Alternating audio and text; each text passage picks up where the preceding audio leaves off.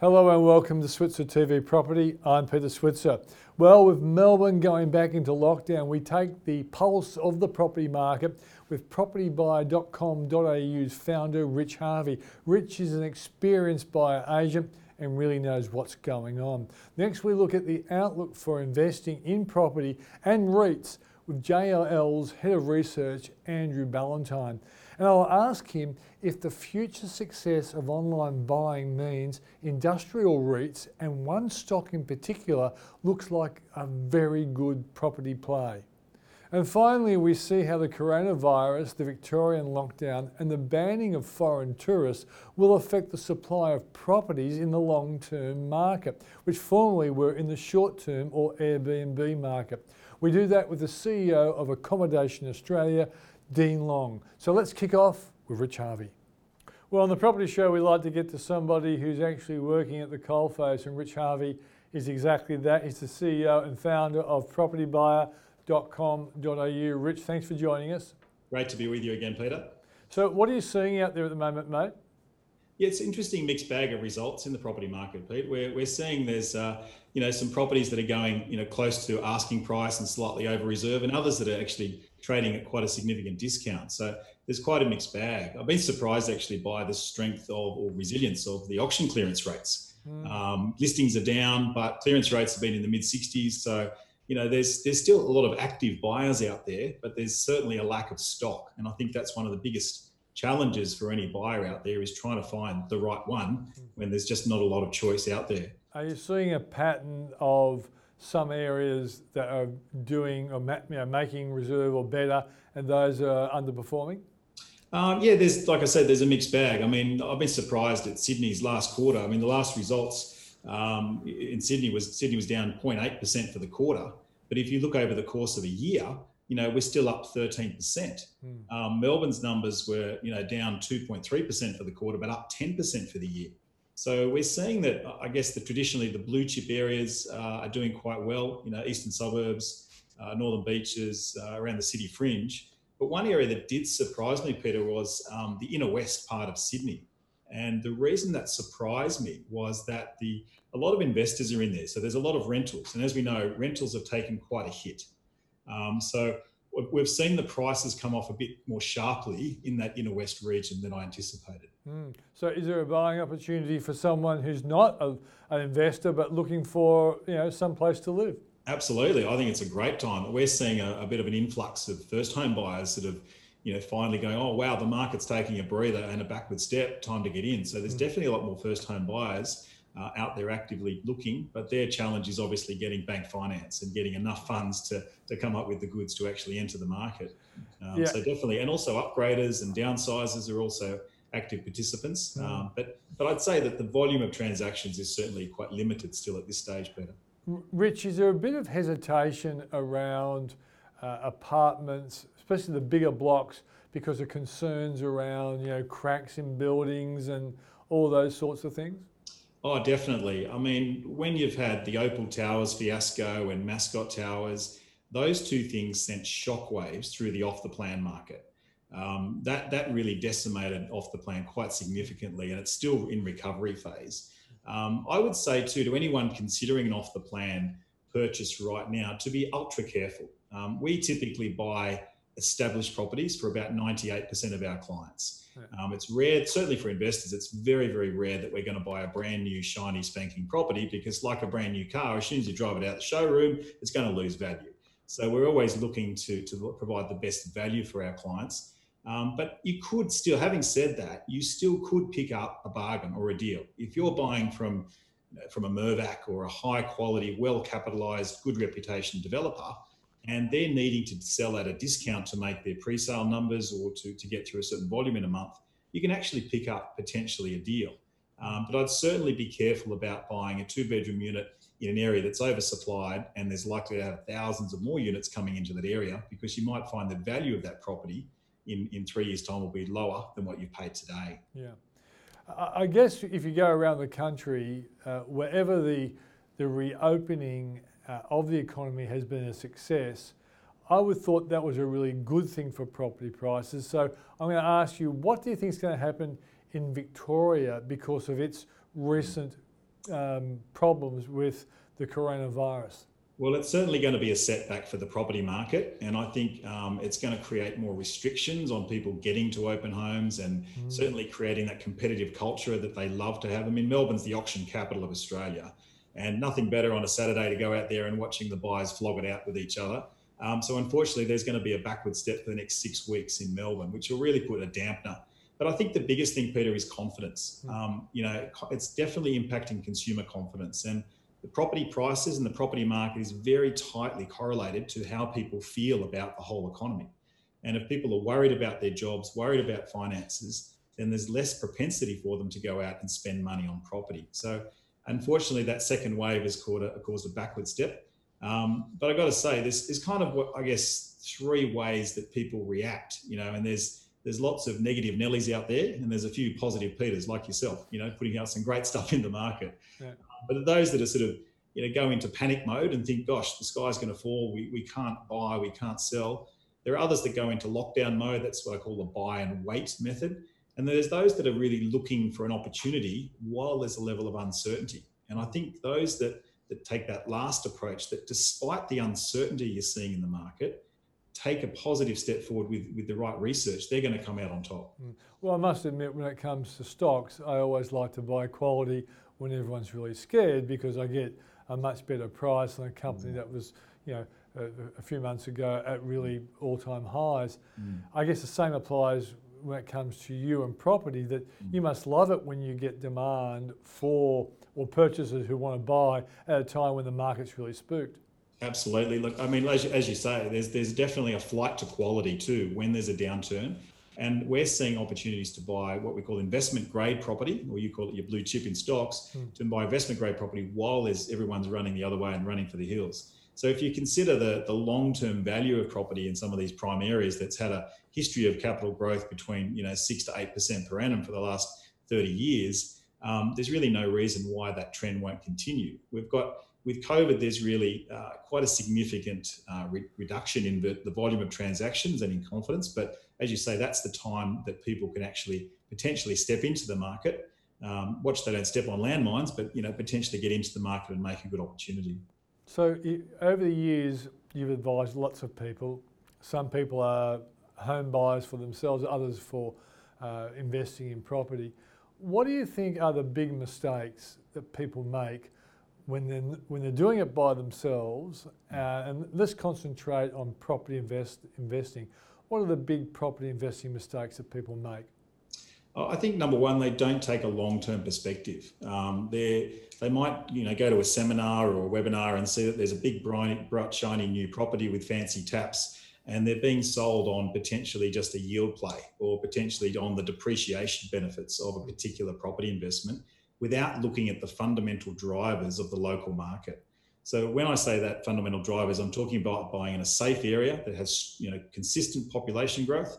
It's got a diverse economy, a range of economic employers, and there's potentially great amenity or great infrastructure development coming to that area. Hmm. So obviously the capital cities tend to perform extremely well, but also the larger regional centres like Wollongong, Newcastle, Geelong, those kind of fringe cities can also perform quite well. Um, and I think I think the other mistake that investors do is is not just considering um, you know how to actually maximize uh, their research. They just buy on, on a whim without looking at, at those fundamental opportunities, Peter. Mm. And at the moment, we, we, we know that in some areas, uh, Airbnb landlords are putting their property into the, the long term rental market because they haven't got foreign tourists coming into the CBD and whatever. I'm, I'm, I'm noticing that in outer areas like the Blue Mountains and I guess Central Coast and places like that where people are going holidays, Airbnb properties are starting to get booked up again. But mm. I would have thought around the CBD where lots of foreign tourists would have used the properties, there's going to be a lot more stock on the market. Is, does that make it um, dangerous or a buying opportunity for investors thinking about buying in a CBD market? Well, again, it comes down to the, the nuances of that particular suburb. So if you're looking at, say, you know, Potts Point uh, versus Surry Hills versus Wolli Creek, they all have very different drivers. And, and, you know, potentially those that have had their properties on Airbnb it might be that they need to put their property into the long term rental pool for the next two years until international tourism picks up again, and then they can convert back to Airbnb. So I think investors need to come in at the moment having a very, you know, um, what's the word, realistic look at what they're going to get as a rental. A lot of people say, oh, well, look, I won't rent, buy something unless I can get a 4% gross yield. Well, houses are probably showing, uh, you know, I think 3.3% yield. Um, and I think there's a really um, interesting research that's done by CoreLogic recently, and, and this is a really good point for investors that could particularly adopt a contrarian aspect. Rents have dropped around 30 basis points in the last 12 months, but interest rates have dropped around 100 basis points. So the cost of holding the asset has become cheaper even though rents have declined. Mm. So you've got to be, you know, yes, you'll take a bit of a hit on the rent, and I've reduced some of the rents on my properties just to keep the tenants happy and keep them in there. Yeah. But it's a temporary aberration on a long-term perspective. If you've got to hold a property really for 10 years plus to make good money, there's too many transaction costs to be in and out quickly like shares.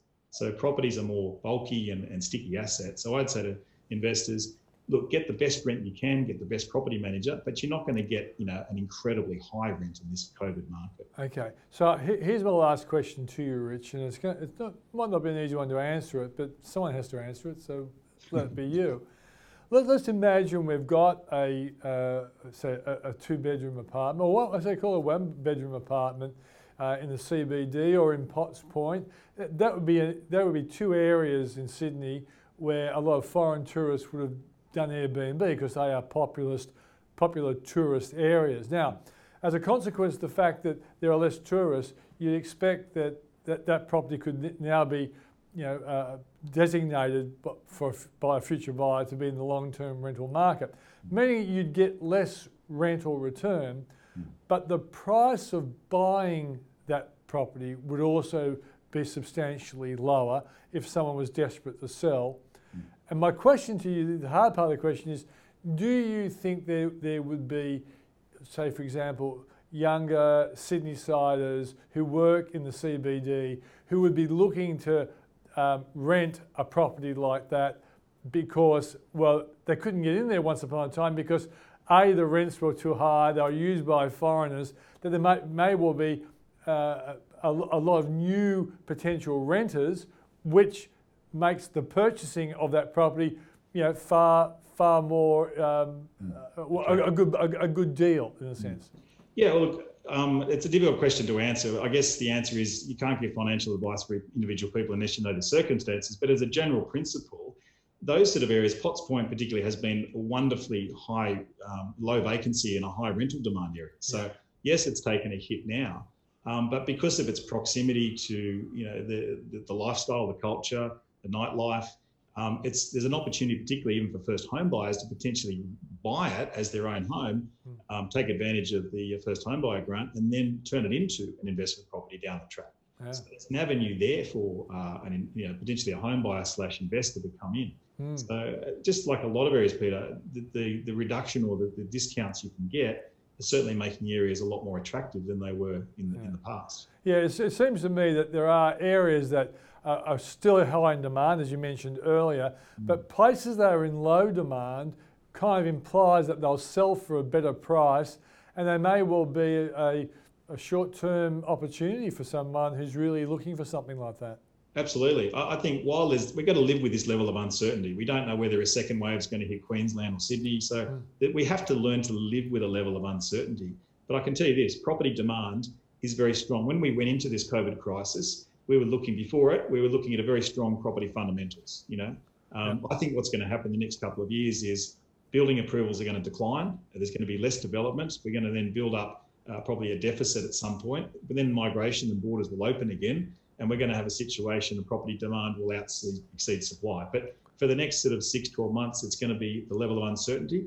But I would just say buy with your eyes open, do lots of research, understand the drivers of that market, and uh, and just don't buy blindly. Mm-hmm. Rich, thanks for joining us. My pleasure. Thank you, Peter. That's Rich Harvey from propertybuyer.com.au.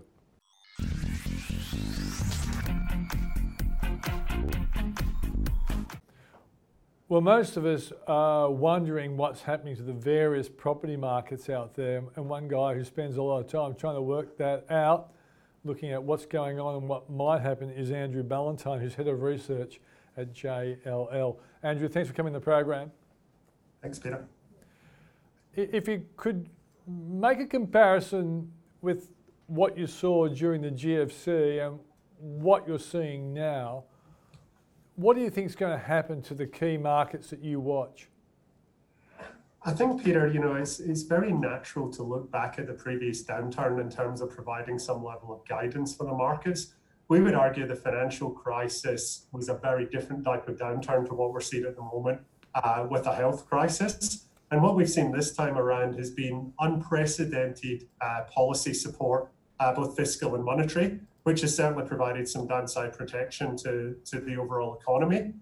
And I think while we watch very closely with what's happening in Victoria as a reminder to, to be vigilant, we have seen the reopening of the economy happen a lot quicker than expe- uh, previous expectations. And that certainly has been positive to some of the commercial property sectors.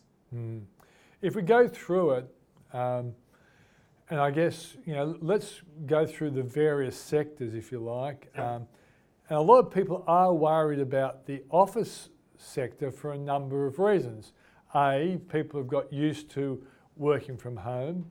Uh, B, uh, a lot of, I, I, know of one significant public company that surveyed its workers and 90% said they prefer to work from home. The CEO is not going to let that, let that be the case, but he yep. may well end up have, having 20 or 30% working from home, people who just don't need to be in the office. Um, so, what's that going to do to the outlook for office in uh, uh, uh, real, real estate investment trusts and therefore the potential investing in them? Yeah, Peter, I think you've got to I think you've got to look at the short term versus some of those structural drivers. So in the short term, we've clearly seen an impact on the labour market. We've clearly seen organisations think about their overall occupational footprint, and we certainly have seen instances of, of some tenants downsizing, and we've seen an increase of what we call sublease availability, which is organisations putting excess space back into the market. So that will be a thematic in the in the shorter term. In terms of those longer term discussions around, you know, the future of, of the office sector, you know, we ourselves at JLL did a, a work from home survey uh, and it was based on 3,000 people, and it was based on people that largely work for multinational organizations. And we found that they actually, around 60% of them actually missed the office. Yeah. And it got even higher when you looked at people that were less than 35 years old. And what they missed about the office was essentially the people, the human interaction, the collaboration, the mm. bump factor that you have. So while we do believe the future of office is going to be more flexible moving forward, we still believe that our office has a very important role to play in shaping and refining an organization's culture. Well, one CEO who I interviewed said, in, in the modern setting before coronavirus came to town, um, we saw that um, there were hot desking and things like that. And he also said that for the, the, the desks that weren't hot desking, they were probably closer together than they had been maybe a decade yep. ago he, his, his belief was hot desking will, will not be as popular going forward, and maybe the space per workstation will be a little bit further apart. So, therefore, the actual decrease in demand for overall space might not be as much as people expecting. What do you say to that kind of thinking? Look, I think, Peter, what you're talking about is push and pull factors at the moment. You've got the factors around. I do believe that organizations will think about greater flexibility moving forward. And if we typically looked at an organization might have, you know, four or five percent of its people working from home on a given day, I do expect that that will increase. However, if you look at what a lot of organizations have done around densities, they've pushed that probably as far as they can. And I think you will see a, a slight easing in some of those discussions around densities. You know, we're seeing a number of organizations that had activity based working or non allocated seating actually go back to allocated seating at the moment yeah. because people are fundamentally concerned about their own health and well being. And going back to the office, they're expecting different things around, you know, the availability of hand sanitizer. You know, we're seeing a lot more discussions around uh, contactless uh, lift servicing as well, but also having their own space within the office and knowing that that space is actually deep cleaned on a regular basis. So even coming back to the office, I've noticed that cleaners are a lot more visible than what they were pre-COVID, and that's very much talking towards that sort of health and safety aspect as well. So yeah. again, I'm very cautious not to talk in binary terms. I think, you know, for some organizations, open plan will remain a viable workplace solution, but I think for other organizations, they'll pull back a little bit on what we saw pre-COVID. Okay. What about retail um, uh, Yep. re- real, real estate investment trusts? Ones, because, you know, a lot of people are buying online like never before. Yep. Is that, it's, it hasn't been a great area to be over the last few years anyway. Do, do you see any light at the end of the tunnel or will things get a bit tougher for retail um, routes? Look, I think you look at it, Peter. Retail was a sector that was facing a number of cyclical and structural headwinds coming into COVID 19. You know, the e commerce penetration rate at the end of last year was 9.3%. National Australia Bank do some really good research on it, and they said it's now up to 10.5%. So I do believe that that overall e commerce penetration rate is going to increase moving forward. So I think really that, that what we see within our shopping centres moving forward is a journey towards a mixed use future. So looking to integrate, you know, greater health and wellness, the whole experience around retail as well. You know, I think when you see some of the backfill space from discounted department stores, you know, some of that could potentially be, you know, flexible office space. So I think retail is on is on an interesting journey at the moment. Mm. Uh, I don't think that journey's got any easier given what we've seen over the past 12 weeks. A- Andrew, do you think you'll see some offices um, converted to high-end residential in CBD spaces? Look, that's always a story that you see through cycles, probably not in the short term, Hmm. because as you know, our population growth expectations have been scaled back uh, for, for this financial year and next financial year. So the underlying demand for housing is, is simply going to be lower. I think it'll be interesting ultimately in terms of where our policymakers want to set migration targets uh, for the medium term. And to me, that will be heavily influenced by uh, the Australian labour market and where our unemployment rate sits. So in the short term, I don't necessarily see a big conversion, Mm. but longer term, I certainly do believe that there is a story around that. If you look at our big CBDs of, of Sydney and Melbourne, you know, we would say that typically 35 to 40% of the products in excess of 30 years old. So very much reflecting the design and characteristics of a previous generation. Hmm. Uh, and ultimately, when those buildings do come towards the end of their life, you have a few options. You either refurbish or reposition, or you explore alternate uses, whether that be residential or hotels. Yeah, I, I can see a lot of office blocks in St Kilda Road becoming very, very attractive uh, apartments. They're good. That St Kilda Road. I, I started my working life in Australia down in Melbourne, and I call St Kilda Road the Mark Twain of the office market. That it's read its obituary on Yeah. a number of occasions. Mm. But it's a it's a great residential location. You've typically got double blocks, great Mm. proximity to Albert Park. So Yeah. I think there's a core market which is is sort of clustered around that northern end of St Kilda Road. But yes, Yeah. I think longer term you've got the potential for uh, for further residential conversion of that great boulevard. Okay, I, I know with a, a, a video I did today, I, I made the point that I thought, you know, Goodman Group is one of the, the better real estate investment plays going forward. And that's because they're in that industrial warehousing space. Is this because of the online world, because of the arrival of the Amazons, the success in recent times of Kogan, these sorts of REITs that are in the fulfillment space for online uh, retail and, and, and B2B stuff, is that going to be a, a, a, a trend that's going to continue, do you think, Andrew? Look, I think industrial and logistics has been the most resilient of the core commercial property sectors coming through COVID. We touched on the e-commerce penetration rate on where we were and where we're currently at with the National Australia Bank survey. Yeah. But I do think there's some other interesting drivers that we need to tease out a little bit more, which are supportive of that broader sector. The first of those is around the manufacturing sector. Now, I'm not a big believer that we're going to see significant onshoring within manufacturing. Quite simply, our unit labour cost is too high.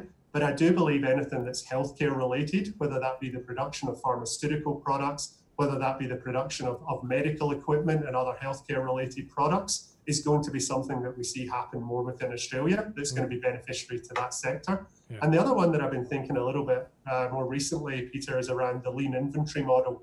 A lot of organizations went to just in time supply chains. Yeah. A lot of those supply chains were challenged over the past 12 to 16 weeks. So I do think that some organizations, and ultimately what every organization is trying to do is to provide the optimal level of service or product to a customer.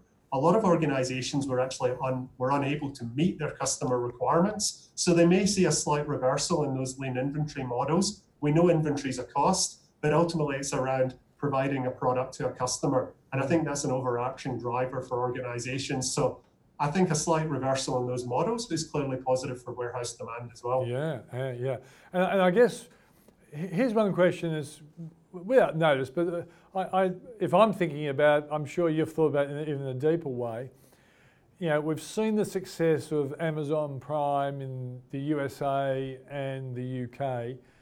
It seems to me that while it might be hard to be successful right across Australia because we're so big, in the in the big CBD uh, uh, cities of Melbourne and Sydney and, and Brisbane, I, I could imagine one day Amazon Prime having a much bigger footprint is do you have you factored that into the ultimate demand for warehousing and logistics? I think of more broadly around e-commerce as a driver and what that ultimately means. And I come back, Peter, to the, the customer experience bit. You know, at the moment, to me, the we still get delivery windows that are significantly longer than what we see in other parts of the world. Yeah. As we've now become more accustomed with online shopping, the next evolution is actually our expectations evolve and our expectations become essentially for shorter and shorter delivery times. Mm. So we talk a lot about, you know, last mile logistics. We talk about, you know, micro logistics fulfillment centers. These terms are very well articulated and very well understood in Western Europe and the US. These are terms that we're still coming to, I don't want to say terms with, that's English, but we're thinking a lot more about in Australia at the moment because we haven't really seen the true emergence of, of that. And I do believe that will ultimately be driven by you know customer expectations, similar to what we've seen in other markets. So we certainly will see you know infill industrial and logistics facilities become much more in demand because of their proximity to customers.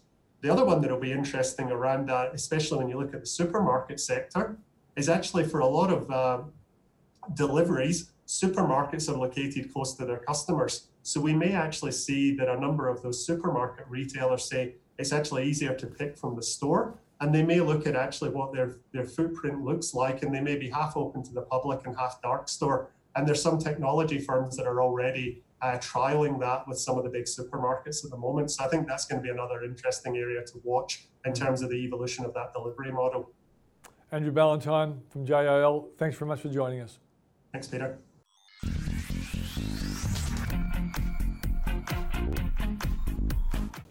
Well, we're always trying to work out what's going on in the property sector. A big chunk of the property sector, of course, is accommodation for, for tourists and travellers and whatever. And so to get a handle on what's going on right now, I'm talking to the CEO of Accommodation Australia, Dean Long. Dean, thanks for joining us. Great to be with you. What is the situation with demand for properties in the major cities of Australia right now? Oh, it's been a devastating um, six months, really. We went from occupancies of 90, 95%, and uh, in a matter of four weeks, we dropped to sub 10% across the country. Um, excitingly, it started to improve. We're starting to see some recovery in the leisure market, but we've got an extremely suppressed corporate market and no international visitors, uh, which means our CBD hotels are really struggling. Mm. Seeing some pickup in the regions, which is exciting. Mm. Um, that's really great news, but still very soft occupancies and extremely soft rates. Okay, so tell us who you represent, Accommodation Australia. So we represent the formal and regulated accommodation sector. So your hotels, motels, caravan parks, everything from your global leaders such as Accor, TFE, uh, Hilton, IHG, all the way down to a mum and dad motor inn uh, in the regions. Mm, okay. W- what has been the impact on that on that sector that you represent? Um, because of the spectacular growth of Airbnb until recently. Yeah, Airbnb uh, still is fundamentally, I would say, uh, the largest risk to the formal accommodation sector. Uh, you've got people that are operating what I would consider a quasi hotel, uh, ones that uh, don't have to comply with the um, extensive safety requirements that we need to um, in our buildings. Uh, that we actually pride ourselves on, uh, and we've got portions of the consumer market that say we don't want that safety protection, but nobody nobody wants it until they're in an emergency, and that's what our hotels are able to provide. So um, we have seen a softening in the Airbnb market. A number of people have removed the Airbnb listings or listings out of Stayz, mm. uh, which I think is helping. Mm. Uh, but we've only seen a couple of governments around Australia address that unregulated um, letting situation. Tasmania's led the way of a formal code of conduct registration.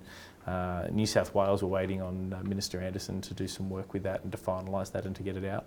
And interesting, just last week, Airbnb and Stayz were calling for regulation, which I think is the first time I've ever seen that publicly. Mm. Um, so we welcome that because we think the code of conduct that's in a draft form with the minister at the moment is in pretty good nick. Mm. What is the projection that you guys have for the demand for your product over the next 12 months? We're looking at a recovery around December, which is probably 50% occupancy. Uh, and if we can get to March next year, and this is all continuing, all based on JobKeeper continuing um, while we have this suppressed operating environment, we might be able to get to that 60%, uh, and then we'll, we'll trade along those rounds probably for the next um, 12 months. Some hotels will do better than others. Uh, regions we expect to be slightly higher than that.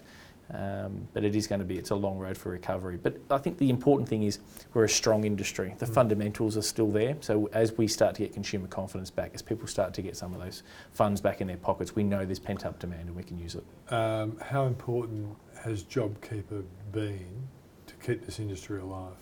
It is uh, JobKeeper and the Rental Mandatory Code of Conduct are the two most fundamental pieces uh, of stimulus and government packages during this process. If we didn't have both of those packages, uh, we would see an industry which is it would be absolutely decimated and wouldn't probably wouldn't recover for a five year period. Mm. Are you looking with unbelievable uh, positive uh, anxiety, if that's a, a t- word exists, about what's going on in Europe? Because they're opening up their tourism sector, aren't they? Yeah. And if they can get away with this, do you think that might mean that by the middle of next year we'll be opening up? I'm hopeful, Mm. uh, but I think it all depends. Uh, I mean, we're just going through the outbreak in Victoria at the moment, um, and I think it's really important to acknowledge that we've got a second outbreak. But we've got to go back to where we were in March, where what we were talking about was flattening the curve. We've got certain states that are looking to eradicate this virus, and we know that's not possible. Um, so we've got to get to a situation where we get comfortable with some level of transmission across the community, that our health facilities are, are, stuck, are able to facilitate um, that treatment. Um, but I must admit, I, I don't see our borders opening really until middle of middle to end of next year. I think if we can get to that place where we're a safe country, um, we can survive on a robust domestic, corporate, and leisure market. But we need both. What is your um, group think about the closing of the borders? Would you prefer an alternative way of dealing with this?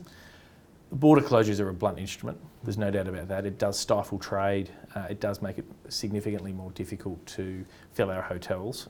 Uh, we are actually supportive of the Victorian New South Wales border closure. I think what was happening there, if we had an environment where over 50% of the country's GDP was completely closed down, um, our, the road to recovery would be, yeah, let's, let's not use the words, but it'd be much longer than, than what it would be. Um, but we, we need all the borders open. There, there is no reason to have hard borders between Queensland and New South Wales. That changes on the 10th of July.